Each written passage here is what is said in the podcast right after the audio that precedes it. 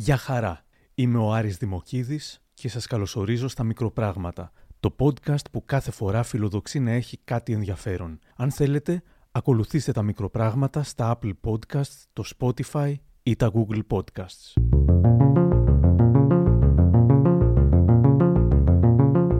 Λίγο καιρό μετά τη γενναία αποκάλυψη της Ολυμπιονίκης Σοφίας Μπεκατόρου, στις 26 Ιανουαρίου του 2021, η ηθοποιός Ζέτα Δούκα, με γενναιότητα, μοιράστηκε και αυτή τη δική της ιστορία. Δεν είχε σχέση με βιασμό, αλλά με ξυλοδαρμό. Το ελληνικό μητού στον καλλιτεχνικό χώρο είχε μόλις γεννηθεί. Υπήρχε μια ηθοποιός που δεν είχε τίποτα τώρα να καταγγείλει. Τη δική της καταγγελία για ξυλοδαρμό την είχε κάνει όταν συνέβη, κατευθείαν. Κανείς λοιπόν δεν είχε μπορέσει να της πει γιατί τώρα, γιατί δεν έφυγες από την παράσταση κλπ. Γιατί όλα αυτά τα έκανε.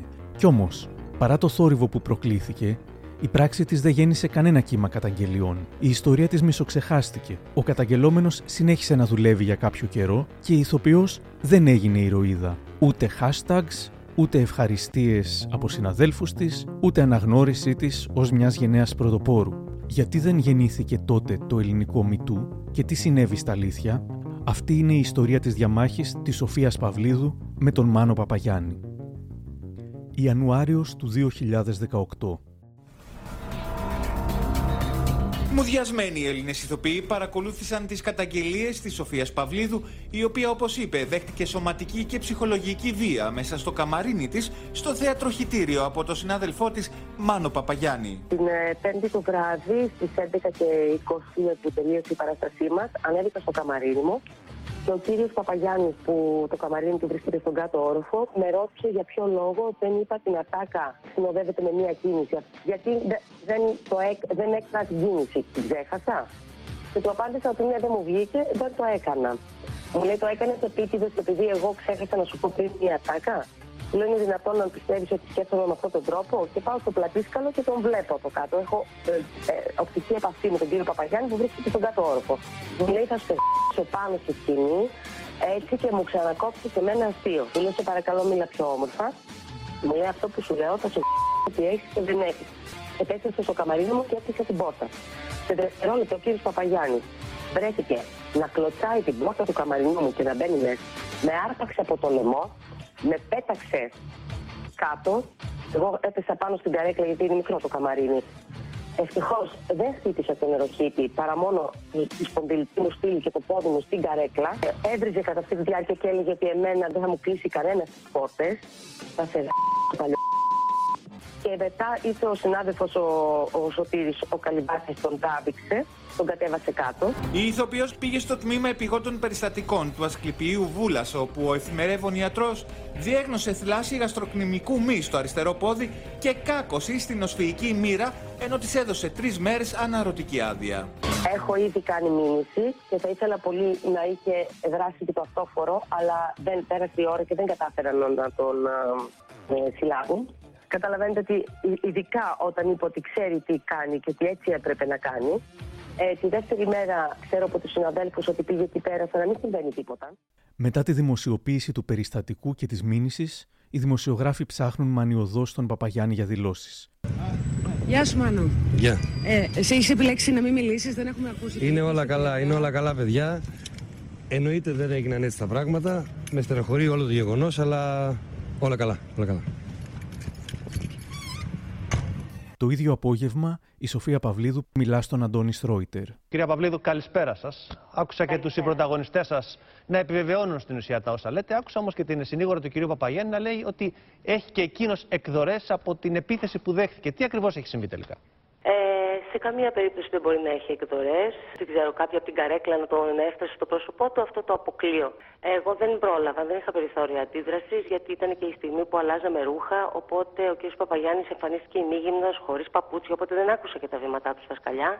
Είχα κλείσει την πόρτα του καμαρινιού μου για να μην ακούω τις βρισιές του και με ευνηδίασε, δεν είχα περιθώριο αντίδρασης.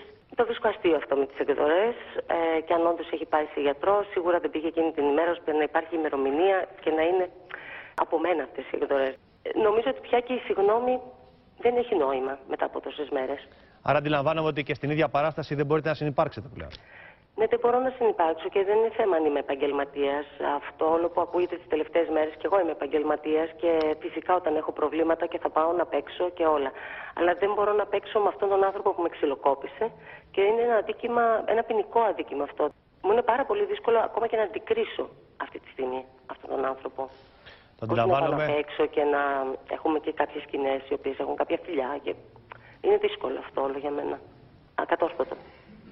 Η επίμαχη παράσταση «Πετάει, πετάει» ήταν κατά γενική ομολογία πετυχημένη. Σήμερα, μιλώντας στο podcast μας, η Βάσια Παναγοπούλου, ηθοποιός και θεατρική επιχειρηματίας και μισθότρια του θεάτρου Χιτήριο, θυμάται για το πώς πρώτο έμαθε για το περιστατικό. Ε, τη συγκεκριμένη βραδιά, εγώ έφυγα από το θέατρο ε, πέντε λεπτά πριν το τέλος της παράστασης για να γυρίσω σπίτι στα παιδιά μου. Με πήρε η Σοφία Παυλίδου τηλέφωνο. Μου είπε ε, ότι είχε συμβεί ε, κάτι, ένα επεισόδιο ανάμεσα σε εκείνη και τον Μάνο Παπαγιάννη. Επειδή την άκουσα ταραγμένη, της είπα, σε παρακαλώ Σοφία μου, ε, ηρέμησε να μου πεις ακριβώς τι έχει συμβεί. Κλείσε το τηλέφωνο να πάρω στο θέατρο ε, όπως και πήρα. Η ηθοποιός Κόνη Μεταξά θεωρείται από την αρχή η πιο ουσιαστική μάρτυρας για όσα συνέβησαν. Σε δηλώσεις της, μπαίνοντας στο θέατρο την επόμενη μέρα, επιβεβαιώνει όσα υποστήριξε η Παυλίδου. Δεν θέλω να πω πολλά. Στις κάμερες, ε, ό,τι είναι ε, πω, θα πω άμα με χρησ- χρειαστούν στο δικαστήριο. Ε, εγώ ήμουνα μπροστά. Αυτά που είπε η Σοφία και ο Σωτήρης ισχύουν. Αυτά. Και εσείς τους ήταν καλές ή ήταν και στο παρελθόν τεταμένες Είχε και προηγηθεί έχει- κάτι Όχι, πριν. δεν είχε προηγηθεί τίποτα. Έχουμε, είχαμε βασικά όλοι πάρα πολύ καλές σχέσεις. Ε, Πώς ήταν η επόμενη μέρα που κληθήκατε να κάνετε την παράσταση κανονικά, μιλήσατε με τον κύριο Παπαγιάννη; Όλοι μιλήσαμε, κάναμε μαζί παράσταση. Εντάξει, το πιο βασικό είναι ότι είμαστε ηθοποιοί και έρχονται άνθρωποι και πληρώνουν εισιτήριο για να μας δούνε. Η παράσταση πρέπει να γίνει, πρέπει να συνεχιστεί, πρέπει όλοι να δουλεύουμε μαζί. Ήταν δύσκολο. Ε, ήμουν εγώ σε σοκ που το έζησα μαζί με τη Σοφία. Ε, αλλά the show must go on. Ο Σωτήρης Καλυβάτσης στηρίζει και αυτό την Παυλίδου. Μπήκε και μέσα στο καμαρίνι τη, ε, τώρα την έσπρωξε, με έπεσε, χτύπησε, έγινε όλο αυτό. Η Βάσια Τριφίλη, μέλος του Θιάσου, σχολιάζει. Και όλο αυτό όντως έγινε για μια ατάκα που προσφέρει. Ναι, ναι, ναι, ναι, ναι, για μια ατάκα. Πιστεύετε ότι ήταν όπως και να έχει δικαιολογημένη κάποια τέτοια αντίδραση; Αυτό... Για όνομα του Θεού δηλαδή, δεν το συζητώ καθόλου. Δεν σκοτώνεσαι γιατί ο συνάδελφος άθελά του δεν είπε μία τάκα που και η θελημένα να μην την είπε. Δεν είναι, κα- δεν είναι κάτι που δεν πάει το έργο παρακάτω. Επειδή φαντάζομαι σε όλα αυτά τα χρόνια που παίζετε θα έχει τύχει πολλές φορές Όχι, δεν μου έχει τύχει καμία φορά τέτοιο πράγμα. Η Εφη Παπαθεοδόρου, γνωστή και ως Θεοπούλα, λέει στην κάμερα. Πρέπει να ομολογήσω δυστυχώς παρόμοια επεισόδια έχουν γίνει και στο παρελθόν. Και πολύ πιο άσχημα, ε. Θυμάμαι κάποια φορά ο Γιάννης ο Κοντούλης τον είχε δει τώρα ποιος και μάλιστα είχε ματώσει η μύτη του και άλλες περιπτώσεις. Ο ηθοποιός Γιώργος Χρυσοστόμου ήταν ο άνθρωπος που τη συνόδευσε σε ιατροδικαστή και μοιράζεται με την Ελένη Μενεγάκη ενδιαφέρουσες πληροφορίες. Ε, εγώ συγκεκριμένα τη Δευτέρα ήμουνα της Πρεμιέρας στο κάτω με τη Σοφία την Παυλίδου. Ήμασταν μαζί γιατί είμαι φίλος της και θέλω να τη στηρίξω σε Εσύ αυτό. τη συνόδευση στο κάτι δηλαδή. Ε, ναι, αλλά σε είχες μια, πρεμιέρα, σε μου μια είπες. δεύτερη φάση. Ναι, το πρωί πήγαμε μαζί, ας πούμε, σε, στο Γουδί σε μια ιατροδικαστή και μετά πήγαμε στο ΚΑΤ. Αυτό ήταν δώρο για μένα γιατί στα αλήθεια δεν είχα το βράδυ άγχος. Γιατί είδα και την κατάσταση και την πραγματικότητα. Τη Σοφία ε, θλιμμένη και δεν μ' άρεσε αυτό. Ε, είμαστε 15 χρόνια φίλοι και είμαστε μεγάλη παρέα που την αγαπάμε. Η Σοφία έχει φροντίσει όλο, όλους μας πάρα πολύ καλά. Αν σκοτώσεις μίγα, σου λέει έλα και η μίγα έχει ψυχούλα. Είναι τέτοιο παιδί. Δεν είναι. Για να φτάσεις να κάνει μήνυση σε έναν άνθρωπο, σημαίνει ότι ε, υπήρξε βία. Εντάξει. Και ειλικρινά, επειδή μιλάω μαζί της κάθε μέρα και το λέω έτσι με πολύ αγάπη αυτό και ψυχραιμία, εάν τη ζήταγε ένα συγγνώμη τώρα ο, ο Μάνος, θα ήταν βάλσαμο για όλους.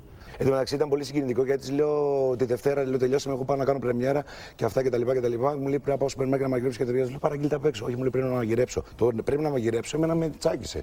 Μετά από όλο αυτό, ας πούμε, με τα τηλέφωνα και οι αλήθειες με τη Ζήνα από το, ξέρεις από εδώ εκεί. Τέλος πάντων. Σπάζοντας τελικά τη σιωπή του, ο Παπαγιάννης μερικές μέρες μετά αποφασίζει να περιγράψει τη δική του πλευρά στη Face Κορδά. Μου κάνει τρομερή εντύπωση πως κάποιος θεωρεί ότι εγώ χτύπησα κάποιον άνθρωπο. Είμαι το θύμα της ιστορίας, αμήνθηκα. Εκείνη επιτέθηκε σε μένα. Η Σκορδά ξεκινά τη συνέντευξη λέγοντας: Αυτό που πιστεύω είναι πως ό,τι και να σου κάνει ο άλλος δεν αντιδράς με βία. Ο Παπαγιάννης της απαντά: Συμφωνώ απόλυτα. Εκεί που διαφωνώ μαζί σου είναι ότι ξεκινάμε την κουβέντα με δεδομένο ότι υπήρξε βία.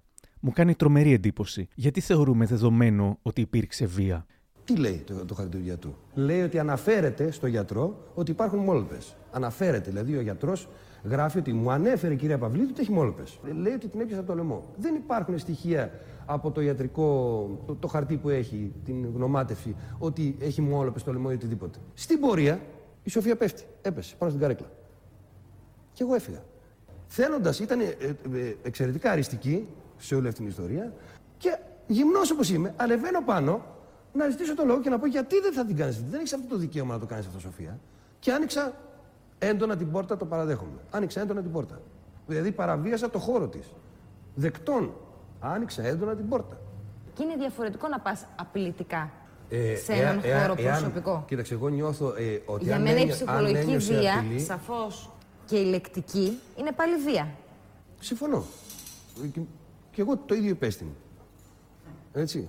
Ε, Άνοιξα Μπήκε- έντονα την πόρτα. μπήκε, έκλεισε την ίσως πόρτα της και μπορεί κάθισε, να ένιωσε, ή εσύ; Μπορεί να ένιωσε ότι ε, κινήθηκε επιθετικά. Εγώ δεν κινήθηκα επιθετικά. Μπορεί να το ένιωσε όμως εκείνη. Ωραία. Και μου επιτέθηκε. Τι εννοείς σου επιτεύχει. Μου επιτέθηκε. Ε, κατευθείαν από το πρόσωπο.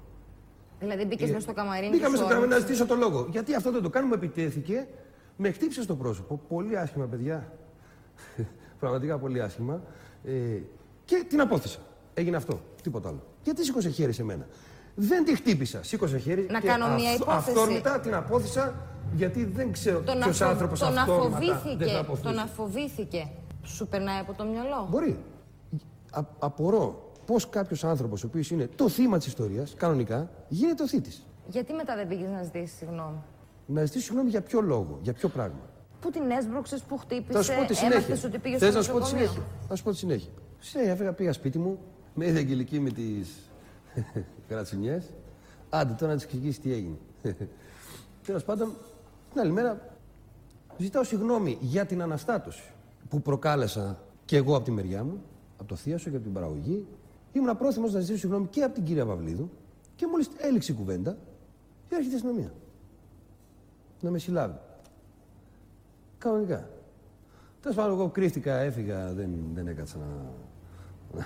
Εκεί πέρα. Δεν το έχω ξαναζήσει. Δεν έχω πάει ποτέ σε δικαστήριο, ποτέ σε, να, να, να με κυνηγάει η αστυνομία. Γυρνώντας μετά στο θέατρο, μόλις έφυγε η αστυνομία, ακόμα και υπάρχουν όλος ο θείασος, ο οποίος είχε αναστατωθεί, γιατί δεν το πίστευε ότι έγινε αυτό το πράγμα, ότι έκανε αυτό το πράγμα η κυρία Παυλίδου, με όλο το θείασο μπροστά και όλους τους παραγωγούς, είπα ότι ναι, μετά το περιστατικό του αυτοφόρου, ότι θα πάρω τηλέφωνο να πω συγγνώμη στη Σοφία. Όχι γιατί είμαι ένοχος. Λέει και άλλα ενδιαφέροντα πράγματα. Δεν θέλω να πάρω θέση γιατί η κυρία Παυλίδου βγήκε στα κανάλια. Κάτε με, λάθος. Είναι κάποια πράγματα τα οποία δεν λέγονται δημόσια. Ό,τι και να έγινε, ό,τι και να έχει συμβεί, κάνε τη μήνυση. Η και θα βία δεν κρυφτεί λέγεται. στο Δηλαδή, δικαστήριο. αν δεχθεί βία από Ενώ- κάποιον, δεν λέγεται δημόσια. Αν θεωρείς εσύ ότι πρέπει να πεις δημόσια αυτό που συνέβη, ε, έχοντας τις, ε, εις γνώση του τις συνέπειες αυτών που λες, να βγεις και να το πεις. Θέλω να σου εξηγήσω γιατί δεν βγήκα τόσες μέρες. Δεν είμαι τέτοιος άνθρωπος. Δεν μπορώ να ακολουθήσω κάποιον που χορεύει το χορό του Ζαλόγκου. Στη συνέντευξή του στη Σκορδά, τονίζει ότι είναι η τελευταία φορά που θα βγω να μιλήσω για αυτό το θέμα. Και ήθελα να πω ότι είναι η τελευταία φορά που θα βγω και θα μιλήσω για αυτό το θέμα. Τελευταία. Θέλω να το πω και να ακουστεί και να μην με παίρνουν τηλέφωνο τώρα και πάλι. Και... Λίγες μέρες αργότερα, ξαναβγαίνει να μιλήσει για το θέμα στην εκπομπή του Μένιου Φουρτιώτη. Θα δεχόμουν πολύ ευχαρίστως, θα δεχόμουν πολύ ευχαρίστως μια δημόσια συγγνώμη για τη διαπόμβευσή μου. Πολύ ευχαρίστως θα τη δεχόμουν. Μετά τις τηλεοπτικές εμφανίσεις του Μάνου Παπαγιάννη, ο δικηγόρος της Παυλίδου στέλνει μήνυμα και στον Παπαγιάννη αλλά και στην επιχείρηση.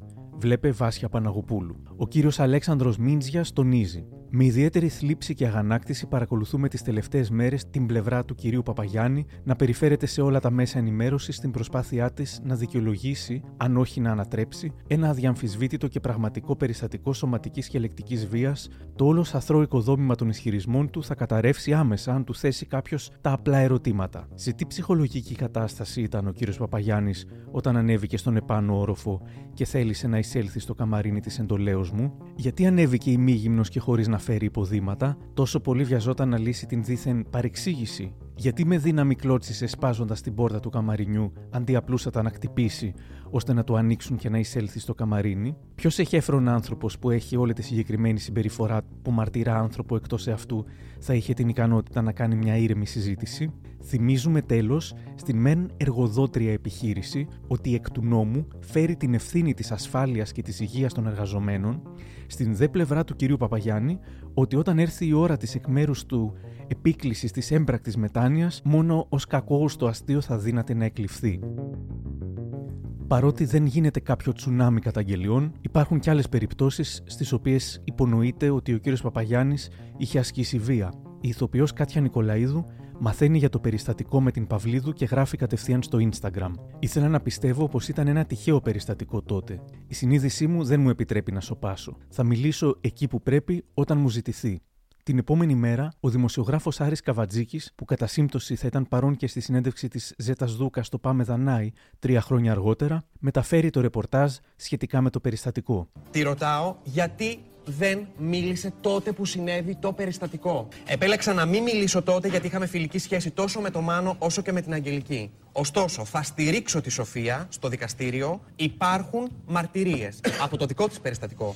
Υπάρχουν μάρτυρες πριν από τρία χρόνια. Όταν με καλέσουν λοιπόν να μιλήσω στο δικαστήριο, θα το κάνω και θα πω τα πάντα με λεπτομέρειες. Δεν κάνουμε πλέον παρέα με τον Μάνο και την Αγγελική. Σέβομαι ότι είναι οικογενειάρχης και ότι έχει και αυτός μια κόρη. Και τονίζει το θέμα της κόρης, Κάτια. Και τώρα μπορώ να σας πω κι εγώ κάτι. Προς επίρρωση των όσων έχουμε πει, υπάρχουν και άλλες μαρτυρίες, όπως του σκηνοθέτη του Μανούσου Μανουσάκη, του Γιώργου Ματαράγκα και του Πέτρου Ξεκούκη, που ήταν στην Πόντικο Παγίδα πριν από τρία χρόνια. Τώρα για το πει Κάτια, κάτι θα γίνει. Τύπησε λέει και την Κάτια Νικολαίδου στο Θεία Σώση σας όταν ήσασταν μαζί; Ναι, ναι, θυμάμαι να συμβάν. Δεν το θυμάμαι ακριβώς το περιστατικό. Κάτι είχε γίνει τώρα, την χτύπησε, την έβρισε και έχει γίνει τώρα εδώ και τρία χρόνια και το περιστατικό Πάντως κάτι είχε γίνει, κάτι έγινε. Ε, μαλώσανε, την έδινε. Μου είπανε, λέει, είπανε ότι χτύπησε την Κάτια. Η απάντηση του Μάνου Παπαγιάννης σε αυτό έρχεται την επόμενη μέρα. Η, η Κάτια είναι ένα αγαπητό πρόσωπο. Πραγματικά την αγαπώ και την συμπαθώ. Έχουμε δουλέψει δύο φορές στο θέατρο μαζί. Έχουμε κάνει μια ταινία και μια σειρά μαζί. Είναι ένα εξαιρετικό παιδί. Ε, εντάξει, τώρα με αυτό ο καθένας σα βγάλει τα συμπεράσματά του. Αν είπε κάτι τέτοιο η κοπέλα, τι να πω. Τις ίδιες μέρες, η Βίκη Κάβουρα, που είχε συνεργαστεί νωρίτερα με τον Παπαγιάννη στο επίμαχο έργο, αφήνει υπονοούμενα σφάζοντάς τον με το βαμβάκι. Σε ρωτώ γιατί συνεργαστεί μαζί του, αν... πώς ήταν η συνεργασία σας, πώς ήταν... Ε, δεν είναι κάτι που θέλω να το απαντήσω εδώ. Κρατάω αυτό. Εσένα σου έχουν τύχει συνεργασίες που να μην ήταν, ας πούμε, ιδανικές; Μου έχουν τύχει και μου έχει τύχει, ναι, ναι, ναι, και να έχω περάσει πολύ δύσκολα και να βλέπω και συναδέλφους μου να περνάνε δύσκολα. Και έχω πει σε αυτό το συγκεκριμένο άτομο ότι δεν πρόκειται να τη βρεις από μένα, αλλά από το χαρακτήρα σου και πολύ σύντομα. Ε, ατάκα κόλλα. Κάποιος όμως που σίγουρα είχε ήδη αποκαλύψει ότι ο κύριος Παπαγιάννης είχε βίαιο παρελθόν ήταν ο ίδιος ο κύριος Παπαγιάννης. Σε συνέντευξή του στο περιοδικό You Weekly τον Ιούνιο του 2017, είχε παραδεχτεί τη βίαιη συμπεριφορά του, λέγοντας ότι πολλές φορές είχε χτυπήσει άνθρωπο. Μιλώντας για τις επιχειρήσεις του και σε ερώτηση, εκείνες τις δύσκολες ώρες που τις κινήσεις οδηγεί το αλκοόλ, έχει συμβεί κάτι σοβαρό που να σε κάνει έξω φρενών. Απαντά. Μόνο ένα και δύο, κάθε βράδυ είναι μια περιπέτεια. Τα Σαββατοκύριακα δε που είμαι μέχρι το ξημέρωμα εδώ, τα νεύρα μου γίνονται κρόσια. Όλη τη νύχτα τσακώνομαι τον ρωτούν. Εννοείς τις παρατηρήσεις που κάνεις στο προσωπικό, ε; Δεν μπορώ να διανοηθώ ότι τσακώνεσαι με πελάτες. Και βέβαια τσακώνομαι. Ξέρεις πόσες μπουνιές και κλωτσιές έχω ρίξει σε πελάτες που δεν σέβονται; Άνθρωπος είμαι. Δεν θέλω πολύ. Διαολίζομαι. Καλά, και το δημόσιο προφίλ σου δεν το υπολογίζεις; Πότε το υπολόγισα; Δεν μπορώ να υποστηρίζω ένα δίθεν προφίλ για να είμαι αγαπητός. Είμαι αυτός που είμαι στο σπίτι μου, με τους φίλους μου, με τους συναδέρφους μου στο θέατρο. Ο ίδιος άνθρωπος και δεν θα αλλάξω τώρα στα 40. Είναι αργά πια.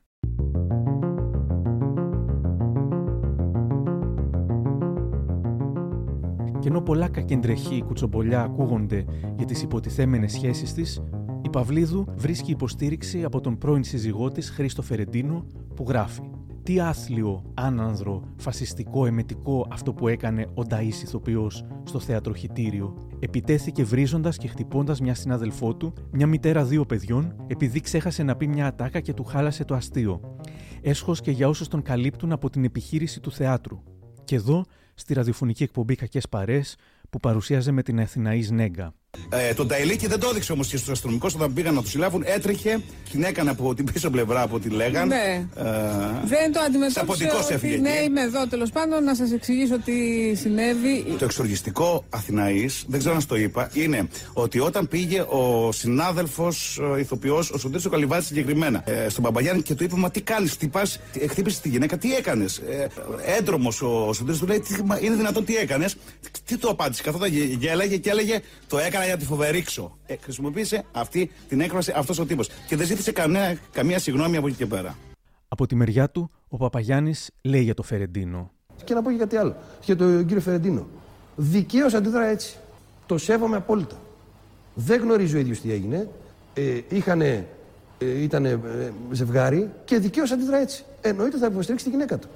Εννοείται. Άκουσε βέβαια την μια μεριά. Ελπίζω τώρα να μαλακώσει λίγο μετά από αυτή την παρέμβασή μου. Σε αντίθεση με το Me Too του 2021, όπου σχεδόν όλοι οι ηθοποιοί στήριξαν τις καταγγέλουσες και τους καταγγέλλοντες, οι λίγοι που κράτησαν ίσες αποστάσεις ή είπαν καλά λόγια για τους καταγγελόμενους άκουσαν τα σχολιανά τους και σχεδόν ακυρώθηκαν, το 2018 η Showbiz διχάστηκε. Καθώς οι μέρες περνούν, βγαίνουν και κάποιοι άλλοι που στηρίζουν την εκδοχή του Παπαγιάννη ή δείχνουν αβέβαιοι για την αλήθεια. Μιλά ο ηθοποιός Μάνος Ιωάννου. Και απλά μου είπε ότι έγινε μια παρεξήγηση πάνω στη σκηνή. Στην ουσία η Σοφία ήταν αυτή που προκάλεσε, δηλαδή που. ε, Αυτό που είχε βγει Πήγαν, και- αυτό είπαν που όλες είχε αυτές βγει τις σχέσει και όλα αυτά, δηλαδή αυτές τις λέξεις. Και κάποια στιγμή άρχισε να το επιτίθεται και γι' αυτό πήγε να σταματήσει και απλά έσπρωξε. Βέβαια το δίκιο του το χάνει ο Μάνος εφόσον έσπρωξε. Αλλά επειδή τον ξέρω τον Μάνο, ούτε θα πήγαινε ποτέ να χτυπήσει γυναίκα, ούτε τίποτα. Δηλαδή δεν θα το έκανες. Αυτό- αυτό που- Δηλαδή μου φάνηκε λίγο παρατραβηγμένο και που το τραβήξανε. Δηλαδή ξαφνικά είδαμε ξαφνικά να γίνεται ένα σκάνδαλο χωρίς λόγο και αιτία. Δηλαδή πολλοί έχουμε τσακωθεί μες στα καμαρίνια και έχουμε πιάσει τα Έτσι. χέρια. Αυτό το Αλλά πω. δεν έχουμε βγει τώρα έξω στα κανάλια να το διαφημίσουμε. Ναι, βέβαια, κοίταξε, δε- δεν νομίζω ότι πρόκειται για διαφημίσει. Δεν νομίζω να είναι και έτσι ακριβώς τα πράγματα. Δηλαδή, ποτέ δεν νομίζω το Μάνο να. Δεν πιστεύω ότι ο Μάνος σήκωσε χέρι καταρχάς σε γυναίκα. Δεν μπορώ να το πιστέψω αυτό. Τώρα να την έσπρωξε για να την αποφύγει σε κάτι, σίγουρα και εκεί χάνει το δίκιο του που την σπρώχνει. Αλλά Και ο παραγωγός της παράστασης Βασίλης Γκουρούσης. Είδα λοιπόν το πρόσωπο του Παπαγιάννη που είναι χάλια. Το πρόσωπο του Παπαγιάννη είναι μες στη μυχαία. Ο Τζομάνο είναι χάλια. Δηλαδή δεν γίνεται, δεν γίνεται να γίνονται αυτά τα πράγματα. Η ηθοποιός Μαρία Κορινθίου, που δεν παίζει στην εν λόγω παράσταση, υποστηρίζει ότι δεν θα έπρεπε να μαθεύονται αυτά. Είναι πολύ λεπτές ισορροπίες αυτή τη στιγμή. Δεν μπορούμε να βγαίνουμε και να λέμε έγινε αυτό και αυτό, γιατί δεν έχουν γίνει και έτσι τα πράγματα. Θεωρείς ότι ε, έχει, το έχουμε μάθει με μια υπερβολή; Ε, Ε, ναι, σαφέστατα. Εγώ ξέρω ότι χτύπησε και ο Μάνος. Ό,τι και να γίνεται από πίσω, εμείς οφείλουμε να είμαστε εκεί πάνω και από κάτω να μην καταλαβαίνουν τίποτα. Είτε είμαστε άρρωστοι, είτε, είτε, είτε, οφείλουμε ο κόσμος να μην το γνωρίζει αυτό από κάτω. Το δεν θα πρέπει να τα μαθαίνει ο κόσμος δείχνει ίσως γιατί άργησαν τόσα χρόνια οι ηθοποιοί να μιλήσουν. Η σύζυγος του Παπαγιάννη, η επίσης ηθοποιός Αγγελική Δαλιάνη, χρησιμοποιεί τα social media για να τοποθετηθεί για πρώτη φορά δημόσια για το θέμα λίγες μέρες μετά. Ανεβάζει ένα κείμενο, όχι δικό της, που ανέβηκε το 2016 στις εξομολογήσεις του lifo.gr. Μηδενή δίκην δικάσεις πριν αμφίν μύθων ακούσεις. Όχι, δεν είναι μάθημα αρχαίων ελληνικών, είναι μάθημα ζωής. Να μην δικάσεις κανέναν αν δεν ακούσεις και τις δύο πλευρές. Γράφονται πολλές εξομολογήσεις για κάποιο κακούργο άτομο που ήταν ένα ελληνοτομάρι και πλήγωσε ανεπανόρθωτα αυτόν που εξομολογείται. Ακολουθούν φλογερά και πύρινα σχόλια σε βάρος του τομαριού, του κατακαθιού της κοινωνίας, που πρέπει να καεί στην πυρά. Είναι όμως πάντα έτσι; Αν ακούγαμε και το τομάρι, είναι βέβαιο ότι θα φτάναμε στην ίδια κρίση; Επίσης, όλοι όσοι βρίζουν τα τομάρια της κοινωνίας που τους πλήγωσαν, ήταν πάντα σωστοί και αδαμάντινοι στις σχέσεις τους; Η απάντηση είναι ένα μεγαλοπρεπές όχι. Επικοινωνώντας με άτομα που κλαίγονταν, ακούγοντας ιδιαιτέρω τον πόνο τους, ένα πράγμα κατάφεραν. Να με πείσουν ότι το τομάρι δεν ήταν και τόσο τομάρι και ο άλλος ήταν περισσότερο ο προβληματικός της ιστορίας. Τα όσα έγιναν ή δεν έγιναν εμπνέουν λίγες μέρες μετά τους ηθοποιούς μιας άλλης παράστασης να αυτοσχεδιάσουν, διαβάζουμε στο Press Room. Στο θέατρο Ριάλτο και την παράσταση Μπαμπά μην ξαναπεθάνεις Παρασκευή γίνονται αναφορές στο περιστατικό της παράστασης Πετάει Πετάει και ακούγονται διάλογοι όπως Ποιος σε χτύπησε, Όχι, ποιος να με χτυπήσει, Ο Παπαγιάννης; Και τελείωνε Μη γίνει εδώ μέσα θέατρο χιτήριο. Ο κόσμος προφανώς γελάει. Στις 20 Ιανουαρίου, η Σοφία Παυλίδου λέει στην Αλεξάνδρα Τσόλκα. Η υγεία σου πώς είναι; Είμαι καλύτερα γιατί ευτυχώς όλα αυτά που είχα δεν ε, ήταν μυϊκά όλα μου τα θέματα. Οπότε με αρκετά μειοχαλωρωτικά έχει ξαναέρθει το σώμα μου στην αρχή του κατάστασης. Λίγα, λίγες ψυχολογικό δηλαδή είναι το... Το ψυχολογικό είναι το πιο φρικτό και επειδή δεν μου έχει ξανασυμβεί, τώρα μπορώ και εγώ να καταλάβω τις γυναίκες ξέρεις, που βρίσκονται σε αυτή τη θέση. Η παράσταση θα συνεχιστεί χωρίς τον καταγγελόμενο Μάνο Παπαγιάννη. Προς το παρόν έχει συμβεί μια ηθική δικαίωση. Η ηθική δικαίωση εννοείς όσον αφορά το ότι είσαι πάλι στη δουλειά σου και είσαι. Ναι, γιατί δεν ήθελα με τίποτα να χάσω τη δουλειά μου. Όμως έγιναν διάφορα πισωγυρίσματα όσο η επιχειρηματίας του χιτηρίου, Βάσια Παναγοπούλου, προσπαθούσε να βρει μια λύση. Τα πράγματα ήταν ρευστά και μπερδεμένα. Στις 18 Ιανουαρίου, ρεπόρτερ πιστεύει ότι έχει λαβράκι σχετικά με τον αντικαταστάτη του Παπαγιάννη. Έχουμε νέο ρεπορτάζ. Ποιος μάλλον θα είναι ο αντικαταστάτης του Παπαγιάννη; Ποιο είναι το όνομα που λες εσύ για να μας το πει η κυρία Παναγοπούλου, γιατί θα τη βγάλουμε τώρα στο τηλέφωνο. Ποιο Πολύ ωραία. Θέλετε να περιμένετε για Παναγοπούλου να σου το πω εγώ. είναι. Πες εσύ. Ωραία. Ο ίδιος ο Τύρης Καλυβάτσης που ξέρει καλά το ρόλο, λέει, μαθαίνω εγώ, ότι μάλλον θα του γίνει, όχι μάλλον, του γίνεται πρόταση. Ο συμπαραγωγός της παράστασης, Βασίλης Γκουρούσης, δηλώνει για τη λύση της συνεργασίας με τον Μάνο Παπαγιάννη. Τι ώρα του ανακοινώσατε ότι θα φύγει, ότι λύγει η συνεργασία σας. Νομίζω ότι το ανακοινώσαμε, το έμαθα από τα κανάλια. Ε, Έτσι νομίζω. Δεν το ότι- το είχατε ανακοινώσει. Δεν προλάβαμε, είχε κλειστό το κινητό και όταν ο άνθρωπος φαίνεται. Από εδώ Ισχύει. Και εγώ να σου πω την αλήθεια, από το κανάλι το μάθα. Ισχύει ότι ο κύριος Καλαβέ. Όλοι τα μαθαίνετε. ε. Στην πλάκα του Πεσοτήρη, εγώ θα σας κάνω ένα κριτικό, θα κλέβετε τα δάχτυλά σας. Η παράσταση δεν σώθηκε και στις 22 Ιανουαρίου του 2018 ο συμπαραγωγός αλλά και οι ηθοποιοί της σχολιάζουν. Η απόφαση πάρθηκε από την κυρία Βάσια Παναγοπούλη, η οποία είναι η καλλιτεχνικό διευθυντής του θεάτρου. Είχαμε ένα περιθώριο, μήπως πήραμε τη Σοφία, μήπως ήθελε και η Σοφία να ρίξει λίγο νερό στο κρασί της και αυτή για το καλό της παράστασης. Ήταν μετακίνητη στο να γυρίσει πίσω, οπότε για να μην. Πώ έχετε επικοινωνήσει με τους υπόλοιπους πρωταγωνιστές. Τι να του αντικρίσω να τους πω, τι; Να πω τη Στερεά τι που ήταν εκπληκτική. Να πω τη Συγκόνη τι; Το κορίτσι που ξεκίνησε την ε, θητεία στο θέατρο και ε, μια παράσταση κατέρευσε. Ε, Στη βάση την Τριφίλη που ήρθε να μας βοηθήσει και μου το είπε από την αρχή, μου λέει Βασίλη ότι να ακούσει εμένα ότι αν δεν τα βρούνε η παράσταση αυτή θα κατέβει. Μην μπεδεύεστε. Όπως έγινε γνωστό την Παρασκευή, το ρόλο του Μάνου Παπαγιάννη ανέλαβε ο Σωτήρης Καλυβάτης και τον ήρωα που υποδιόταν ο Καλυβάτης ανέλαβε ο Μάνος Πίντζης. Ωστόσο, οι πρόβε, η διάθεση, αλλά πολύ περισσότερο ο χρόνος προετοιμασίας ήταν λίγος. Προσπαθήσαμε να σώσουμε μια κατάσταση γιατί πάντα ε, είμαστε θετικοί άνθρωποι, αλλά αναρωτηθήκαμε και στις πρώτες δύο πρόβες. Υπάρχει λόγος τώρα που ε, να συνεχιστεί. Το προσπαθήσαμε τουλάχιστον. Τα σχόλια των ηθοποιών Περικλή Λιανού και Τρίφωνα Καρατζά, οι οποίοι δεν παίζαν στην παράσταση. Δυστυχώς το έμαθα και είναι κρίμα γιατί πήγαινε καλά, ήταν μια ωραία δουλειά. Είναι κρίμα. Είναι κρίμα μια τέτοια εποχή να μένουν άνθρωποι άνεργοι. Σαν έτσι... Αλλά δεν είναι μοναδικό φαινόμενο. Δηλαδή, μην λέμε τώρα ότι αυτό που συνέβη, συνέβη μια φορά στο χιτήριο και παντού είναι. Όχι. Είναι ένα ανταγωνιστικό επάγγελμα, ζηλιάρικο επάγγελμα, να τα λέμε όπως είναι και συμβαίνουν και χειρότερα. Και το θεωρώ ανόητο εγώ δεν πονήσει, δηλαδή δεν με ενδιαφέρουν αυτά τα πράγματα. Κάπως έτσι το επεισόδιο μεταξύ Μάνου Παπαγιάννη Σοφίας Παυλίδου, αλλά και η έκταση που πήρε αυτό τηλεοπτικά και όχι μόνο, άφησε εκτός παιχνιδιού στα μέσα της σεζόν όχι έναν, μα όλους τους ηθοποιού του Θιάσου και ακόμα περισσότερους τεχνικούς. Η συνέχεια στα δικαστήρια. Καθώς εμείς το βλέπουμε απ' έξω και χωρίς τις τεράστιες ευθύνες που έχει ένας υπεύθυνος θεάτρου, θέλησα να μάθω την πλευρά της κυρίας Παναγοπούλου.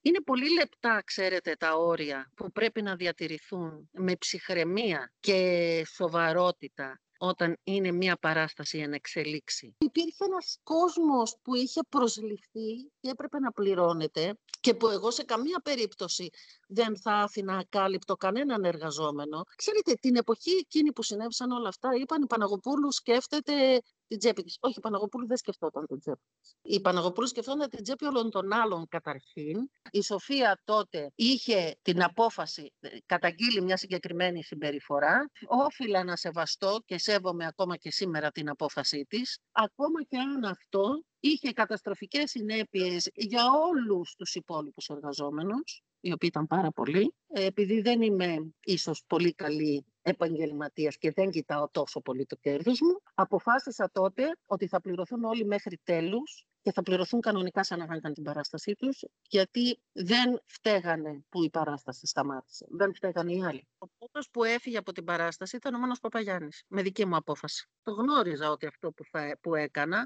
είχε σαν συνέπεια το να σταματήσει η παράσταση. Το γνώριζα. Άρα είναι δική μου η ευθύνη. Τους ζήτησα λοιπόν να αποχωρήσει από την παράσταση, όπως και έγινε. Δεν είναι εύκολο να αντικατασταθεί. Είναι σχεδόν όχι. Είναι αδύνατο. Παρ' όλα αυτά, όφιλα στον εαυτό μου και στους υπόλοιπους εργαζόμενους, όφιλα, γι' αυτό και ξαναγύρισε η Σοφία και κάναμε πρόβες, να κάνω μια προσπάθεια. Ήταν κοινή απόφαση δική μου και του Θιάσου, συμπεριλαμβανομένης και της Σοφίας, ότι δεν μπορούμε να συνεχίσουμε. Εκείνες τις μέρες βρήκα δηλώσεις της Ελένης Γερασιμίδου στη Σάσα Σταμάτη. Η Γερασιμίδου ισχυρίστηκε. Η παράσταση δεν κατέβηκε γι' αυτό. Παιδιά, μη μασάμε σε αυτά που θέλουν κάποιοι να καταλήξουμε. Το θέατρο αυτό δεν πήγαινε καλά. Το ξέρω γιατί είμαστε γειτονιά. Και λίγο πολύ όλοι ξέρουμε τις δυσκολίες. Δεν κατέβηκε γι' αυτό. έκανε μήνυση η Παυλίδη. Ωραία. Εκείνο που με πονάει εμένα, την ξέρω εγώ την, ε, την Παυλίδη πολύ καλά. Έχουμε δουλέψει Προ- μαζί. ναι, και το άλλο το τη παιδί είναι συμπαθώ. Το αξιόλογο. άλλο παιδί δεν το ξέρω. Εγώ το ξέρω, δεν είναι. Όμως λέω χειμωνιάτικα μείνανε άνθρωποι χωρίς δουλειά και κυρίως ο Μάνος ο Παπαγιάννης. Αυτό. Εμένα αυτό με, με, με ενοχλεί. Ο ισχυρισμός της είχε διαψευστεί από τους υπεύθυνους του θεάτρου και της παραγωγής. Συνήθως οι άνθρωποι λέμε ότι δι- ε, έχουν εντάσεις όταν τα πράγματα δεν πάνε καλά. Εδώ συνέβη το ακριβώς αντίθετο. Τα πράγματα πηγαίναν πολύ καλά και παρόλα αυτά δημιουργήθηκε μια ένταση. Την ονομάζω ένταση επειδή δεν ήμουν ε, παρούσα στο περιστατικό. Το έχω πει από την πρώτη στιγμή και δεν παίρνω τη θέση κανενός, μα κανενός, γιατί έτσι πρέπει να κάνω από την ώρα που η υπόθεση έχει πάει στα χέρια της δικαιοσύνης. Η κυρία Παναγοπούλου το 2018 φαίνεται πως πιστεύει τον Παπαγιάννη. Όταν τον προσλαμβάνει για την αμέσως επόμενη παράσταση, το φίλος μου ο Λευτεράκης πάλι στο χιτήριο, τον στηρίζει απόλυτα. Ενδιασμό δεν είχατε ύστερα από όλα αυτά που γίνανε για να συνεργαστείτε πάλι με τον κύριο Παπαγιάννη. Τον ξέρω καλά τον Μάνο Παπαγιάννη. Όχι, δεν είναι τέρας. Ε, και επουδενή δεν θα με πείσει ποτέ κανείς ότι ο Μάνος είναι ένας άνθρωπος ο οποίος μπορεί να, ε, να κάνει τέτοιου είδους πράγματα. Σε ενόχλησαν όμως τα σχόλια που έγιναν ότι γιατί ο Μάνος Παπαγιάννης να επιστρέψει στο χιτήριο σε ένα θέατρο που έκλεισε εξαιτίας του, όπως είπαν κάποιοι. Ποιος το λέει αυτό; Βγήκαν από το χώρο και. Θα έρθει να πληρώσει εδώ την επιχείρηση, αυτός που το λέει. Δεν νομίζω ότι πέφτει λόγος σε κανέναν. Σε όποιον δεν αρέσει, μπορεί να μην έρθει να δει την παράσταση. Με την κυρία Παυλίδου θα ξανασυνεργαζόσασταν. Βεβαίως. Είσαι και σε αυτό το θέατρο μετά τα δύσκολα που πέρασαν.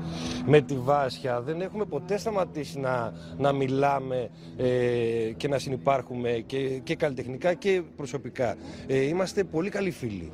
Τώρα γιατί όπως νιώθω που γυρίζω, εγώ νιώθω ότι δεν έχω φύγει ποτέ. Ακόμα και σήμερα, ή μάλλον σήμερα περισσότερο από ποτέ, αναρωτιόμαστε γιατί δεν υπήρξε συνέχεια μετά το περιστατικό. Στον Α, ο ηθοποιός Γιάννης Μπέζος θα θέσει δημοσίως το ερώτημα το 2021, αμέσως μετά την καταγγελία της Ζέτας Δούκα. Πριν από κάποια χρόνια είχαμε άλλο ένα περιστατικό. Η κυρία Σοφή Παυλίδου, αλλά δεν ήταν να πάρει συνέχεια αυτό. Γιατί; Να είναι ερώτημα. Νομίζω ξεκινάει, και καλώς ξεκινάει, από την καταγγελία Μπεκατόρου, η οποία ήταν μια Ολυμπιονίκη, ήταν πολύ επιφανής. Αυτό συμπαρασύρει, έτσι δεν είναι, και δημιουργεί ένα κλίμα ώστε να γίνουν και επόμενες καταγγελίες. Η Σοφία Παυλίδου θα το θέσει ως εξής. Η κοινωνία τότε δεν ήταν ακόμη έτοιμη και αυτό το ένιωσα στο πετσί μου. Και ο Χρήστος Φερεντίνος σχολιάζει δεικτικά. Σε όσους και όσες λένε για τις καταγγελίες των θυμάτων, μα γιατί τώρα και όχι τότε, θυμίζω την περίπτωση της Σοφίας Παυλίδου, που κατήγγειλε την ίδια στιγμή που δέχτηκε κακοποίηση στον εργασιακό της χώρο από συνάδελφό της. Υπήρχε ιατρική γνωμάτευση, υπήρχαν μάρτυρες, υπήρχαν όλα, κι όμως οι περισσότεροι φοβήθηκαν ή απέφυγαν να στηρίξουν τη Σοφία.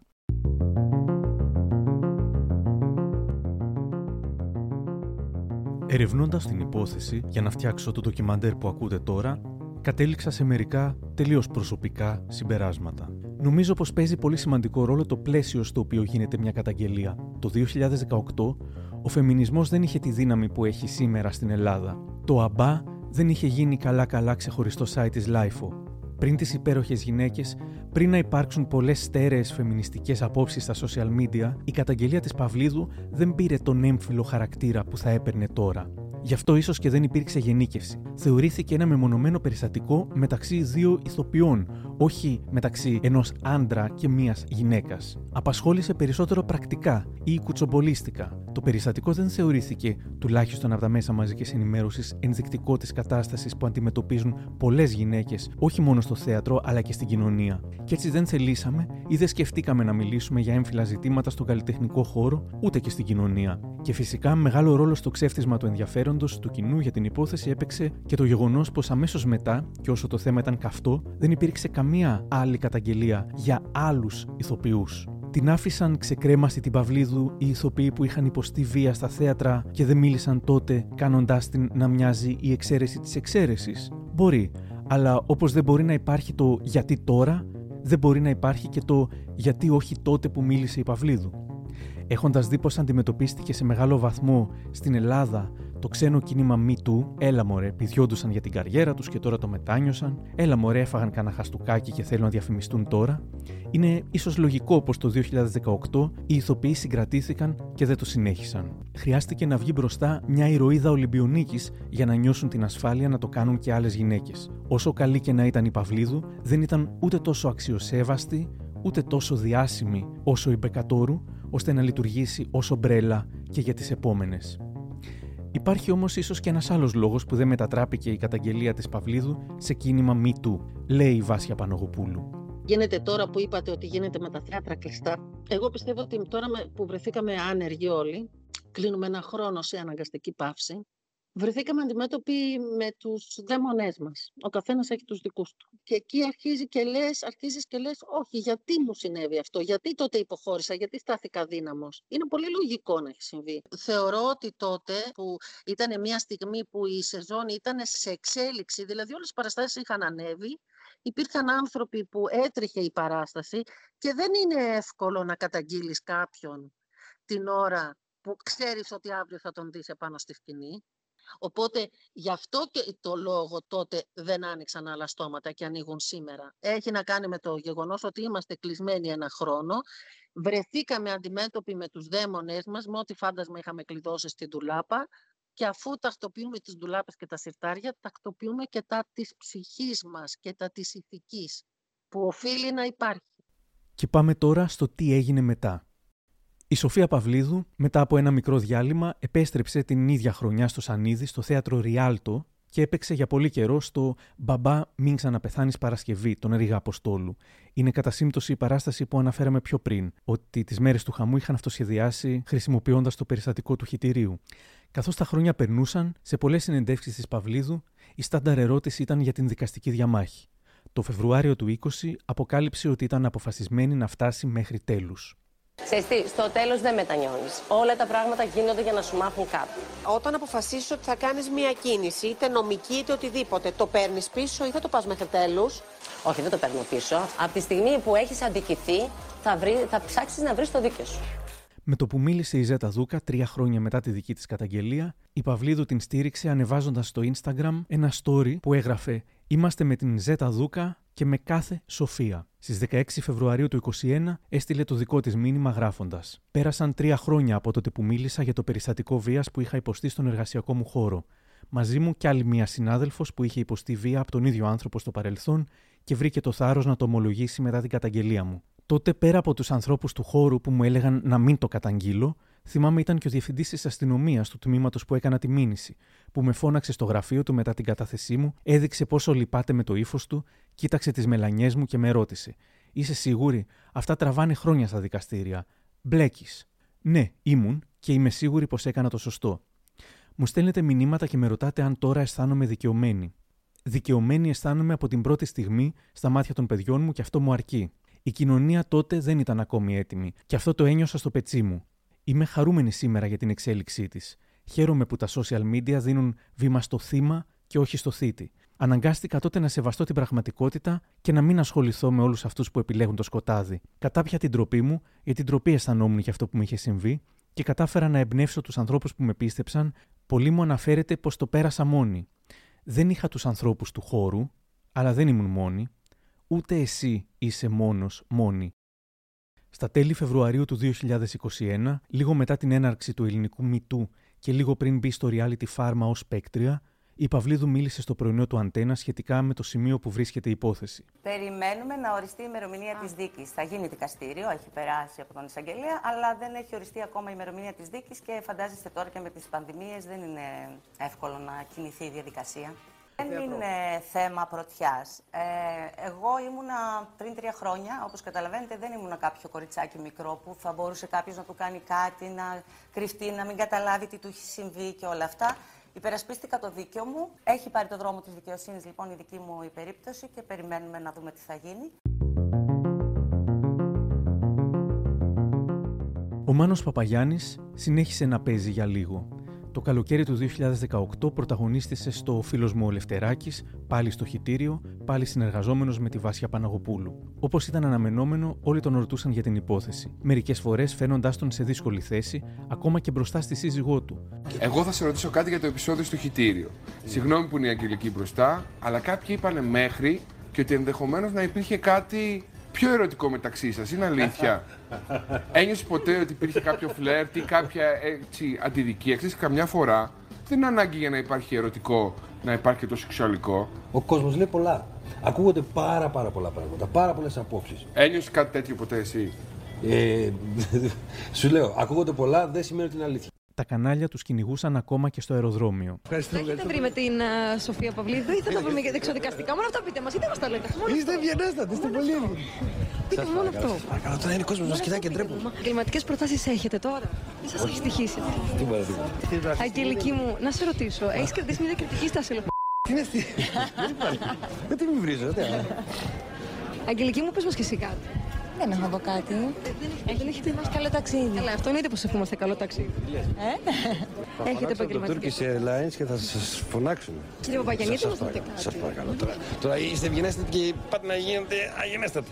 Και τη σύζυγο του Παπαγιάννη, Αγγελική Δαλιάνη, συνέχισαν να τη ρωτούν για το περιστατικό ακόμα και στι όλο συνεντεύξεις της. Στεναχωρέθηκες με όλα αυτά που γίνανε Αγγελική; Αχ, μωρέ. Περασμένα ξεχασμένα.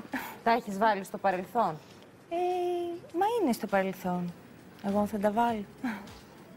Τα επόμενα χρόνια, ο Παπαγιάννης αποσύρθηκε σιωπηλά από την υποκριτική. Ανεβάζει χιουμοριστικά βίντεο με τα παιδιά του και ασχολείται με τις επιχειρήσεις που έχει. Βρέθηκε στις ειδήσεις όταν στην καφετέρια που έχει στο Περιστέρι. Τον Ιούλιο του 19 έγινε ένας φόνος. Ευτυχώς δεν ήμουν γιατί νομίζω ότι θα. θα χαζομάρα που το λέω, αλλά νομίζω θα, θα, θα παρέμβαινα σε αυτή την ιστορία. Μπήκε ένας άνθρωπος και σκότωσε έναν άνθρωπο. Κανονικά. Έχω κάνει πολύ σκληρά πράγματα στη ζωή μου. Ήταν η μόνη φορά που κόλλησε το μυαλό μου. Κόλλησε το μυαλό μου, είναι έτσι και κοίταγα τον άνθρωπο, ας πούμε. Ε, αντιτρομοκρατική, αυτά ένιωθα λες και στο CSI. Δεν, δεν ήξερα καν να ζει αν είναι πεθαμένος ο άνθρωπος. Και αυτή η ιστορία δεν έχει λυθεί. Ένα χρόνο μετά η δολοφονία εξεχνιάστηκε και κατηγορούμενοι για το φόνο του 25χρονου Τούρκου βρέθηκαν τέσσερις Αλβανοί. Τον σκότωσαν στο πλαίσιο αντεκδίκησης. Ο 25χρονο Τούρκος είχε σκοτώσει λίγες μέρες νωρίτερα έναν 33χρονο φίλο τους σε καφετέρια στο Χαϊδάρι. Μπορεί κάποιος να υποψιαστεί ότι ο πραγματικός λόγος που ο Παπαγιάννης σταμάτησε να δουλεύει ως ηθοποιός ήταν η πτώση στη δημοφιλία του σε συνδυασμό με τη δυσπιστία που μπορεί να υπήρχε στο συνάφι του ως προς το πρόσωπό του. Πάντως ο ίδιος, μιλώντας στην Ελεονόρα Μελέτη, δεν το επιβεβαίωσε. Κατάλαβα πολλά πράγματα ε, που αφορά, αφορούν το χώρο, το χώρο του ηθοποιού και, σ- και το χώρο του ηθοποιού στην Ελλάδα. Χωρίς να θέλω να απογοητεύσω τα παιδιά που μας ακούνε και θέλουν να γίνουν ηθοποιοί, ότι αν δεν έχεις οικονομικό background, νιώθω ότι δεν πρέπει να κάνεις αυτή τη δουλειά. Γιατί θα φτάσεις μέχρι ε, ένα ορισμένο σημείο. Στο σημείο που έφτασα εγώ. Ε, σταμάτησα θειασάρχης. Ε, σταμάτησα χαρούμενος, σταμάτησα γεμάτος. Αλλά σταμάτησα για να μην ε, ευτελιστώ, ε, πώς να το πω, καλλιτεχνικά. Δηλαδή, ε, Γιατί ένιωθες ότι θα πρέπει να ευτελιστείς καλλιτεχνικά; γιατί έφτασα σε ένα σημείο να, να, να προσπαθώ να δουλεύω με τους όρους μου. Και είδα ότι αυτό δεν είναι δυνατόν. Σε ένα παιδί το οποίο δεν έχει το οικονομικό background, δεν έχει το, το background, το, τα κονέ που λέμε και τα λοιπά, δεν, που δεν έχει όλα αυτά. Που δεν ανήκει σε κανένα σύστημα, σε κανένα κύκλωμα, σε καμία παρέα, σε, σε, σε κάτι. Είναι ένας κανονικός άνθρωπος. Θα πρέπει να κάνει εκπτώσεις. Με ποιον παραγωγό θα εργάζεται, τι οικονομικά θα έχει κτλ. Ε, οπότε πήρα στην απόφαση, αν γίνει κάτι ποτέ, ε, θα γίνει μόνο με τους δικούς μου όρους. Αλλιώς ε, πάρτε κάποιον άλλο, παιδιά. Το να είσαι ηθοποιός έχει πάρα πολλές χαρές. Αλλά έχει και πάρα πολλές λύπες, πάρα πολλές στεναχώριες. Δηλαδή, ε, έλυσα το θέμα το οικονομικό το δικό μου, δεν θα πεινάσει η οικογένειά μου, που είναι ο εφιάλτης μου, ε, Ανοίγοντας κάποια μαγαζιά, καφέ κτλ. Έκανα δικές μου επιχειρήσεις. Ε, νιώθω ότι πολλοί συνάδελφοι είναι εγκλωβισμένοι σε αυτό το κομμάτι. Θέλουν να σταματήσουν και δεν μπορούν. Η Αγγελική, όταν της το ανακοίνωσε αυτό, γιατί αυτή είναι ηθοποιός. Ναι. Πώς το πήρε, Είχαμε προβληματισμούς πολλούς για το τι γίνεται και τι θα κάνουμε από εδώ και πέρα κτλ. Νομίζω ότι η Αγγελική είδε το ότι είμαι ευτυχισμένος όλο αυτό το διάστημα. Είναι δύο χρόνια τώρα περίπου. Δεν έχω βγει σε καμία εκπομπή, δεν πηγαίνω πουθενά. Ε, προσπαθώ να μην ανήκω σε αυτό το που λέμε showbiz και νιώθω ευτυχισμένος. Ταυτόχρονα ένιωθα υπερβολικά δυστυχής πριν σταματήσω.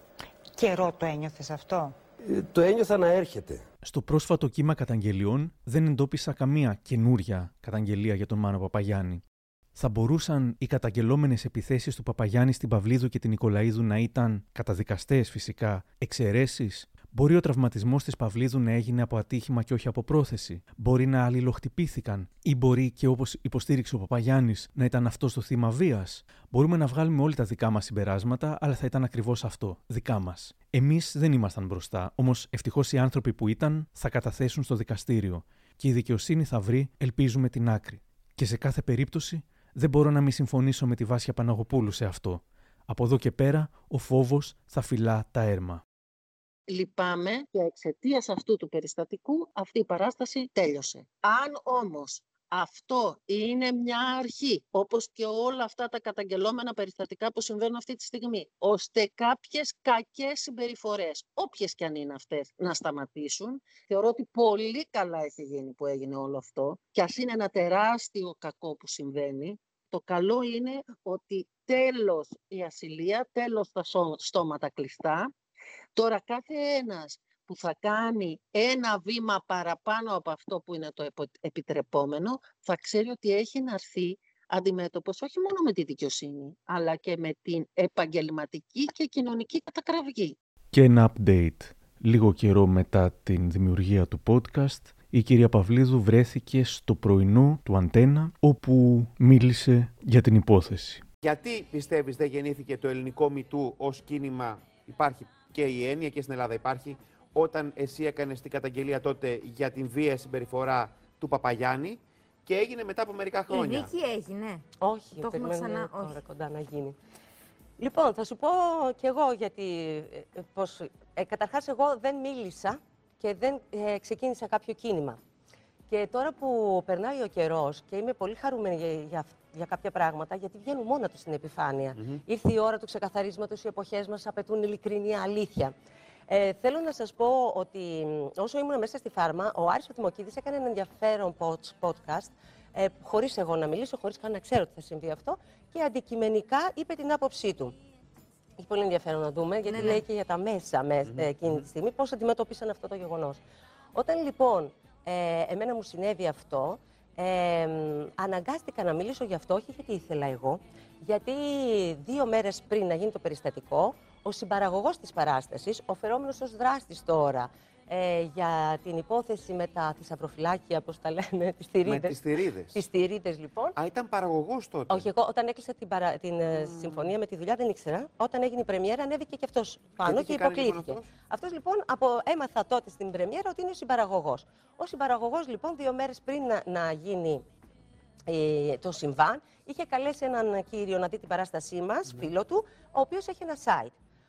Όταν γυρίζω εγώ λοιπόν στο σπίτι, που εννοείται ότι δεν κοιμήθηκα μετά το νοσοκομείο και λεφτά, 9 η ώρα χτυπάει το τηλέφωνό μου. Είναι ένας δημοσιογράφος από μία εκπομπή και μου λέει: Σοφία, ε, ανέβηκε στο site το τάδε του ανθρώπου αυτού που ήταν καλεσμένος. Ε, μ, ένα κείμενο το οποίο λέει ότι συνέβη στο θέατρο Αυτό και αυτό, αυτό. αυτό και αυτό και η Σοφία Παυλίδου χαστούκισε τον συμπροταγωνιστή της. Άρα αναγκάστηκες να βγεις εσύ να μιλήσεις. Μιλάω λοιπόν εγώ και λέω ότι αυτό δεν έγινε έτσι και ο κύριος αυτός με έγραφε τη συνομιλία μας και χωρίς να το γνωρίζω εγώ την άλλη μέρα παίχτηκε σε μια εκπομπή. Α, μάλιστα. Αυτά πρώτη φορά τα ακούμε Πρώτη τώρα. Ναι, φορά τα φυσικά. Εγώ δεν πήρα καμία εκπομπή να μιλήσω γι' αυτό.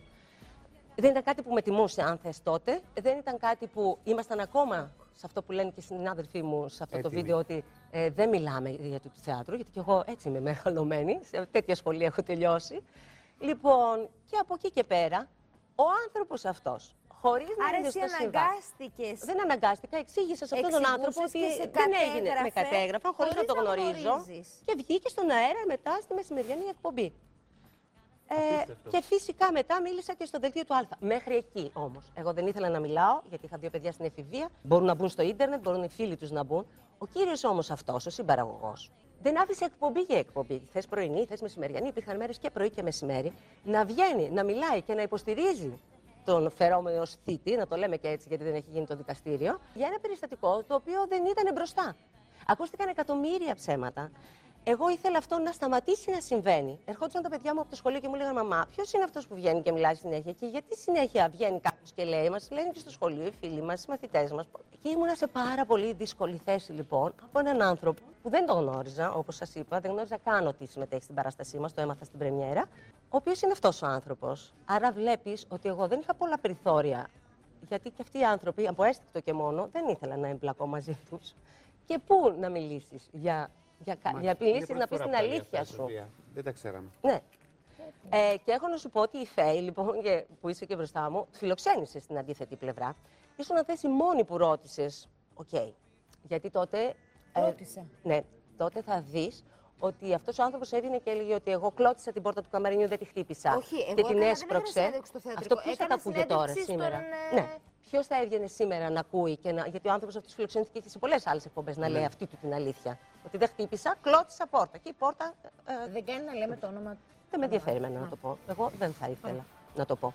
Απλώς Ήσουν η μόνη όμως που το ρώτησες. Δεν ήταν ε, του θεατρικού Όχι, παραγωγού. όχι του ήταν παραγωγού, ήταν του ηθοποιού. ηθοποιείου. Αυτό να Ήσουν η μόνη λοιπόν που ρώτησες ότι καλά, έσπρωξες την πόρτα. Έπεσε η κοπέλα, γιατί δεν της έδωσες το χέρι να τη σηκώσεις; Ήσουν η μόνη τότε που το ρώτησες και θυμάσαι όταν είχαμε συναντηθεί άσχετο έξω, σου είχα πει ευχαριστώ. Όλες οι εκπομπές, αν δει, φιλοξενούσαν αυτόν τον άνθρωπο και έλεγε αυτή του την αλήθεια.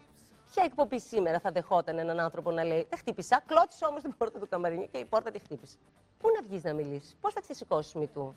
Αυτό που η η μόνη φορά που έγραψα κάτι ήταν στο Instagram μου πριν λίγο καιρό πριν να μπω στη φάρμα. Και όταν έγραψα ότι άφησα τους ανθρώπους στο σκοτάδι τους, το εννοούσα. Γιατί οι άνθρωποι αυτοί θεωρούσαν πολύ φυσιολογικό να βγαίνει ο άλλος και να λέει αυτό το πράγμα. Εδώ μου στέλνανε μηνύματα κάτω στο Facebook και λέγανε Καλά, αν έφαγες και ένα χαστούκι, τι έγινε; Σοβαρά μιλάς τώρα. Ναι. Όχι στο inbox, όχι κρυφά. Είχαν το θράσος να λένε ότι. Επώνυμα. Και αν έφαγε ένα χαστούκι, τι έγινε; Πού να βγεις να μιλήσεις, τι να υπερασπιστείς; Τι, πώ, πώ, πώς, ε, δεν, δεν υπήρχε ελπίδα. Ε, Δεν ήταν έτοιμος ο κόσμος. Αυτό είναι ολοφάνερο ότι δεν ήταν έτοιμος ο κόσμος, δεν ήταν έτοιμες οι εκπομπές. Δεν, δεν ήταν τίποτα έτοιμο. Τίποτα έτοιμο. Και φυσικά είχαμε και έναν άνθρωπο ο οποίος δεν ήταν έτοιμος από το να κάνει όλο αυτό, απλά να πει ένα. Έγινε ένα λάθος. Όχι, συγγνώμη, εγώ δεν κολλάω στη λέξη. Έγινε ένα λάθος. Σοφία, έγινε ένα λάθος. Εγώ μο- και μόνο αυτό να άκουγα, ούτε μήνυση θα είχα κάνει. Γιατί εγώ δικαιολογώ τους ανθρώπους, είμαι πολύ ιδεαλιστή. Πιστεύω στο καλό και μ, αυτό και μόνο αν συνέβαινε θα καταλάβαινε ότι αυτός ο άνθρωπος τουλάχιστον δεν θα το ξανακάνει. Γιατί είναι και αυτή η ευθύνη σου. Γιατί βγήκε μαζί μου μία άλλη συνάδελφος η οποία είχε το ίδιο περιστατικό. Και αυτή, αν με είχε πάρει ένα τηλέφωνο και μου το είχε πει, μπορεί και εγώ κάτι να ήξερα. Αυτό είναι το θέμα, να σταματήσουμε να γίνονται αυτά τα πράγματα.